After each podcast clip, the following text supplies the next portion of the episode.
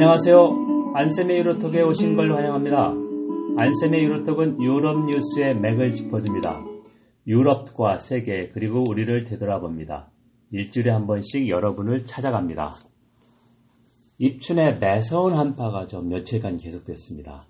그리고 이제 이번 주에 구정 연휴가 시작됩니다.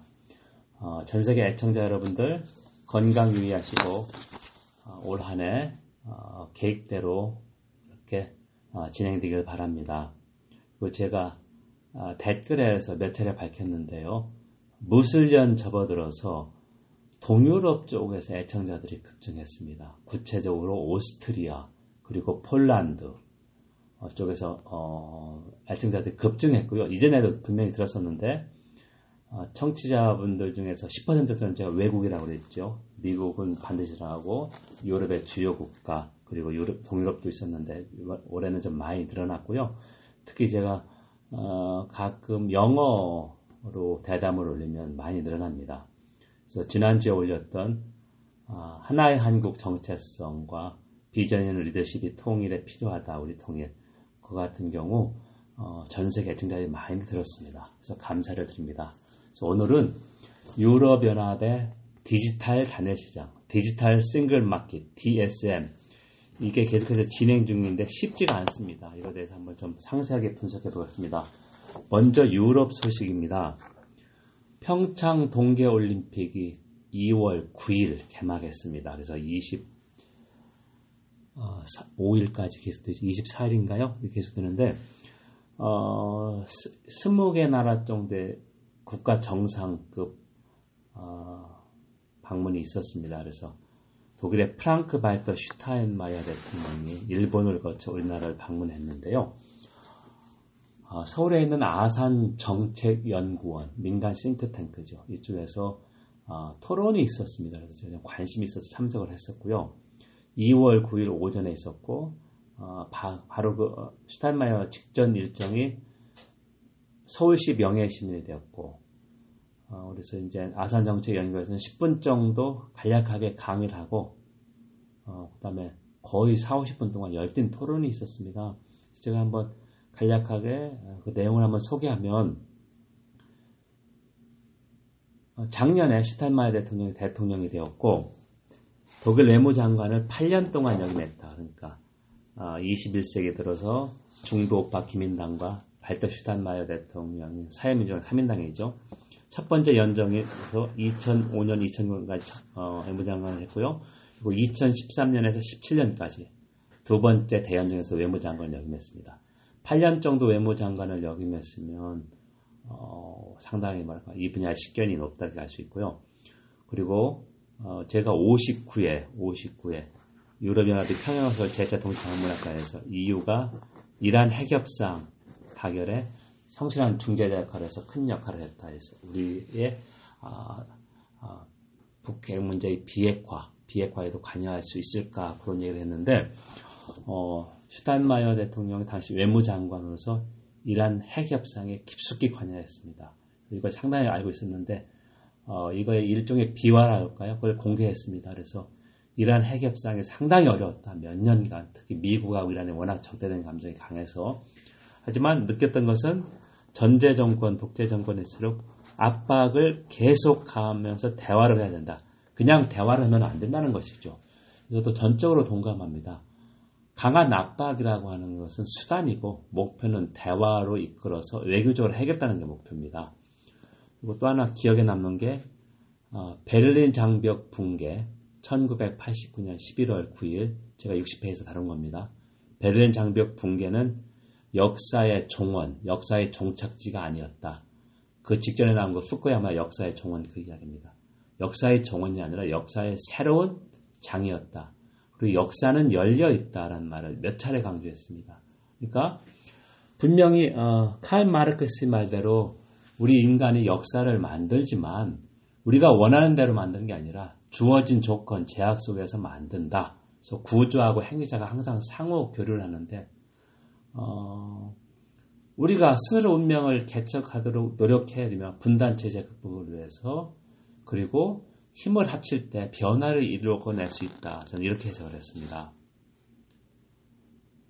독일의 대연정 협상이 타결됐습니다. 두 번째 소식입니다. 대연정이라는 것은 독일은 연립정부가 개미의 규칙인데 보통 제일 정당하고 꼬마 정당 오 퍼센트 의회 진입선을 통과한 이렇게 맺었었는데 이게 여의치 않을 때 제일 당하고 제일 야당 연립정부를 맺습니다. 그래서 대연정, 대연립정부라고 하는데요.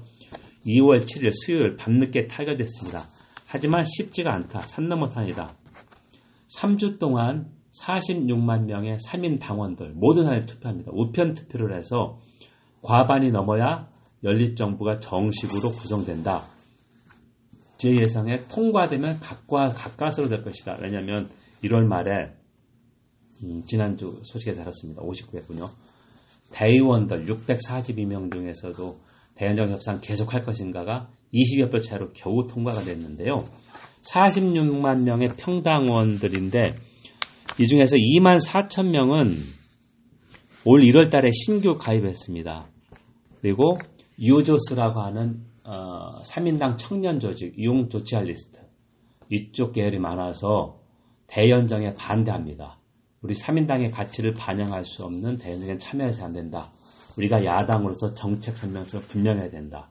어, 상당히 거셉니다. 어, 대의원대회 일월 말 대의원대회에서 어, 대연정 협상 계속할 것인가를 어, 대의원들에게 투표 붙이기 전에 다섯 시간 동안 토론이 있었는데요. 어, 케빈 퀴너트라고 하는 스물여덟 살의 정치학을 전공하는 대학생입니다. 강력하게 대연정에 참여해서는 안 된다는 사자후를 토했습니다. 그래서 제가 참 어, 인상적으로 봤던 것은 마틴 슐즈 삼 인당 총재하고 총재는 당연히 지지하죠. 대연정 협상 계속을. 이 반대파 청년 조직위원장하고 동일한 시간을 주어서 진짜 열렬하게 토론했습니다. 자, 그만큼 어, 정당 민주주의가 참 성숙했다 이렇게 봅니다. 그래서 삼월 사일 날 삼 인 당원들의 투표 결과가 결정되는데요. 삼월 사일은 유럽에게 상당히 중요한 날이 됐습니다. 이탈리아의 총선이 그날이 있습니다. 제가 올 초에 유럽의 주요 변수로서 이탈리아 총선 언급했죠. 어, 그래서 이제 그날 두 가지 중요한 결과가 나온다. 삼월 사일 한 달 안 남았습니다. 그리고 삼 인 독일 대연정 합의문을 보면 한 백칠십팔 페이지 정도인데요. 유럽 통합에 대한 이야기가 유럽 통합을 강화하겠다는 이야기가 처음 다섯 페이지 나옵니다. 상당히 의미가 있다. 지금까지 연정 합의문에 유럽 통합이 이렇게 중요한 비중으로 차지했던 게 없었습니다. 자, 그만큼 삼 인당이 원래 대연정에 참여하지 않겠다고 하다가 입장을 바꿔서 참여하면서 아, 이거를 좀 어, 강력하게 주장했다. 그래서 유러피언 스타빌리티 메커니즘, 유럽 안정화 기금, 유럽판 아이엠에프인데요. 이게 지금 회원국이 거부권 행사를 가능합니다. 이것을 유럽연합기구로 바꾸겠다. 그럼 회원국의 거부권 행사가 불가능한 거죠. 한번 좀 지켜보고 어, 재밌다고 생각합니다. 뭐 폴란드의 법과 정의라고 하는 우파 정부, 민족주의 정부인데 역사전쟁, 구체적으로 역사를 왜곡하는 법안을 통과시켰습니다. 무슨 말이냐? 어, 이 차 대전쟁 중에 폴란드가 나치 독일에 가장 큰 피해를 입었습니다. 하지만 폴란드 사람들도 유대인 집단 학살에 관여했습니다. 역사적으로 밝혀진 사실인데요.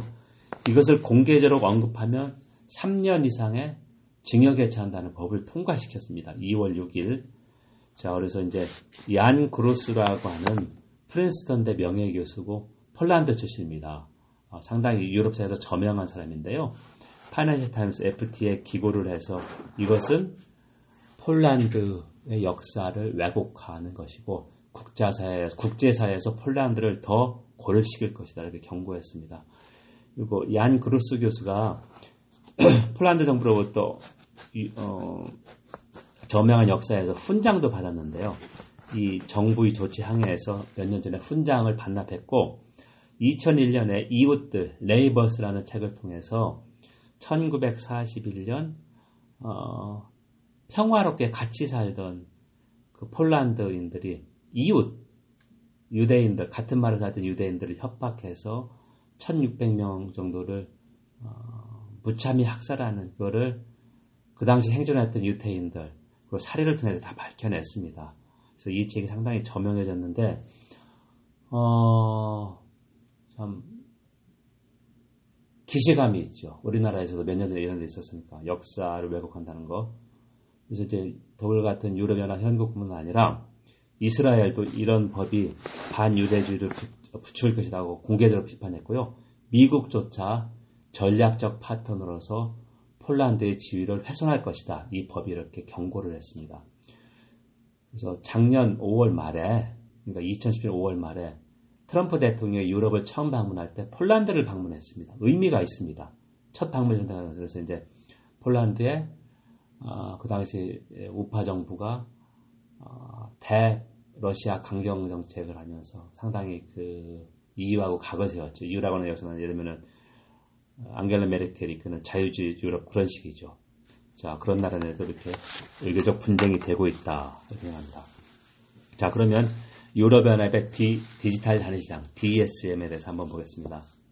첫 번째, 올해 일월 중순에 런던에서 어, 우리가 가파라고 합니다. G, 구글, A, 애플, F, 페이스북, A, 가파, 지에이에프에이, 어, 아마존 그런 거대 아이티 기업들의 씨티, 씨티오 그러니까 기술 담당 최고 임원들하고 책임자들이 모여서 어, 워크숍을 했는데요. 그들이 다룬 내용은 올해 이천십팔 년 오월 이십팔일, 오월 이십오일부터 유럽연합이 규정한 일반 정보 보호 규정, General Data Protection Regulation이 시행된다. 그래서 이게 상당히 까다롭기 때문에 정보 보호를 강화하고 어, 업체에게 만약에 해킹을 당하면 엄청난 책임을 묻는데요. 어떻게 준비할까? 이거에 대해서 열렬한 토론이 있었는데요. 이 규정은 어, 이 년 전에 제정이 됐지만 기업들에게 준비 기간을 주, 이 년을 주었습니다. 그래서 막판 준비 모임을 했다. 그래서 이거를 보면 아, 유럽연합이 디지털 단일시장 만들기에 적극 나서고 있다 이렇게 알 수 있습니다. 자, 그럼 두 번째로 왜 디지털 단일시장의 형성이 어려운가 한번 보겠습니다. 자, 우리가 유럽연합은 단일시장, 단일화폐입니다. 그래서 단일시장은 제가 몇 차례 강조했는데 어, 상품하고 서비스뿐만 아니라 자본하고 노동, 그러니까 사람까지는 아무런 장벽 없이 자유롭게 이동합니다.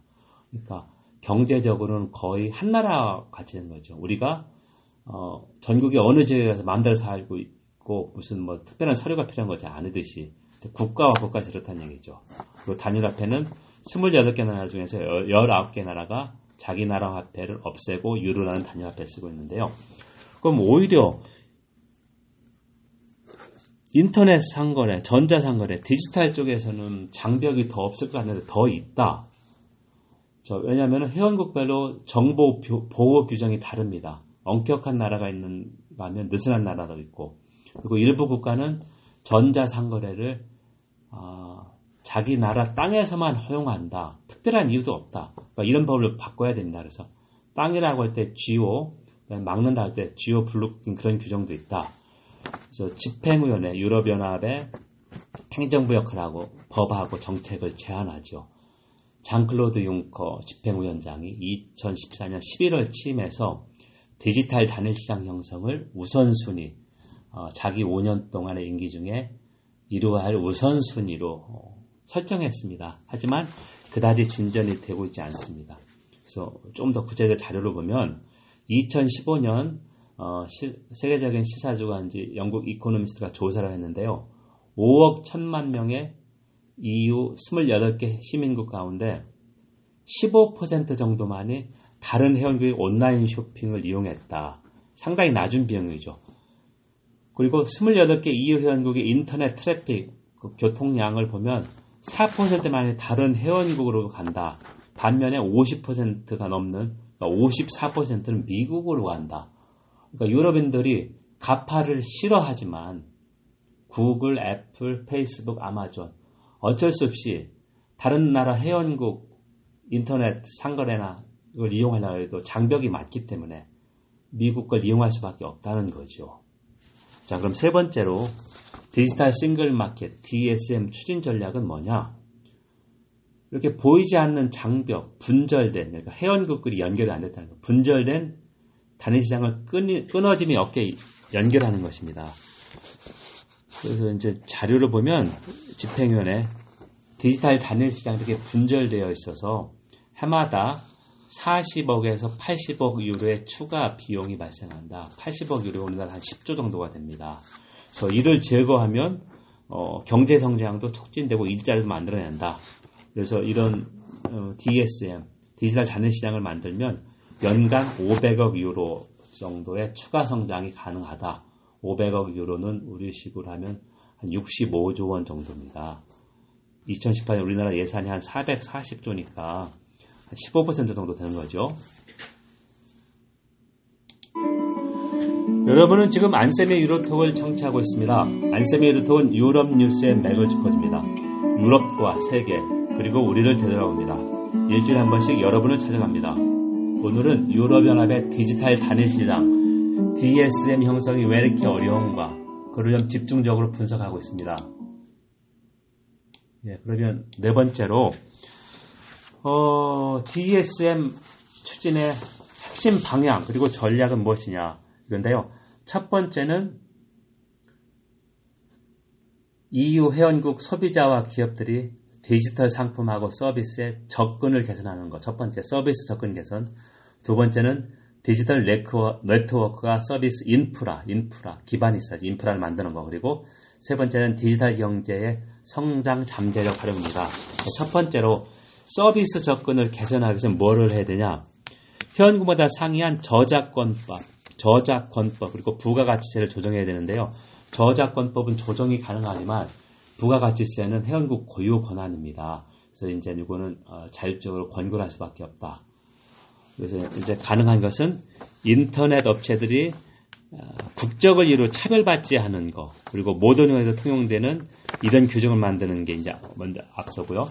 그리고 아울러서 미국의 가파, 지에이에프에이 이런 독점적 지위 남용을 막는 것이다. 그래서 유럽연합이 미국 기업이라고 차별하는 게 아니라 미국의 가파가 유럽에서 어, 경쟁 정책을 위반하기 때문에 거액의 벌금을 물렸죠. 그래서 제가 이천십칠 년 상반기에 왜 구글과 아마존은 이유 앞에서 작아지는가 보고를 했을 때 이 유럽연합의 경쟁 정책을 좀 분석했습니다. 그럼 두 번째로 디지털 네트워크와 서비스 인프라 창출은 뭐가 있을까? 어, 네트워크 및 정보 시스템 보호 지침 엔 아이 에스 Directive입니다. Network and Information System Directive인데요. 이천십 년 팔월부터 발효됐습니다. 여기서 지침은 유럽연합의 입법체계에서 큰 목표하고 내용을 정해주고 구체적인 시행방식은 회원국한테 맡기기입니다. 규정은 바로 회원국의 입법조치 없이 회원국이 모두 준수해야 되는데요.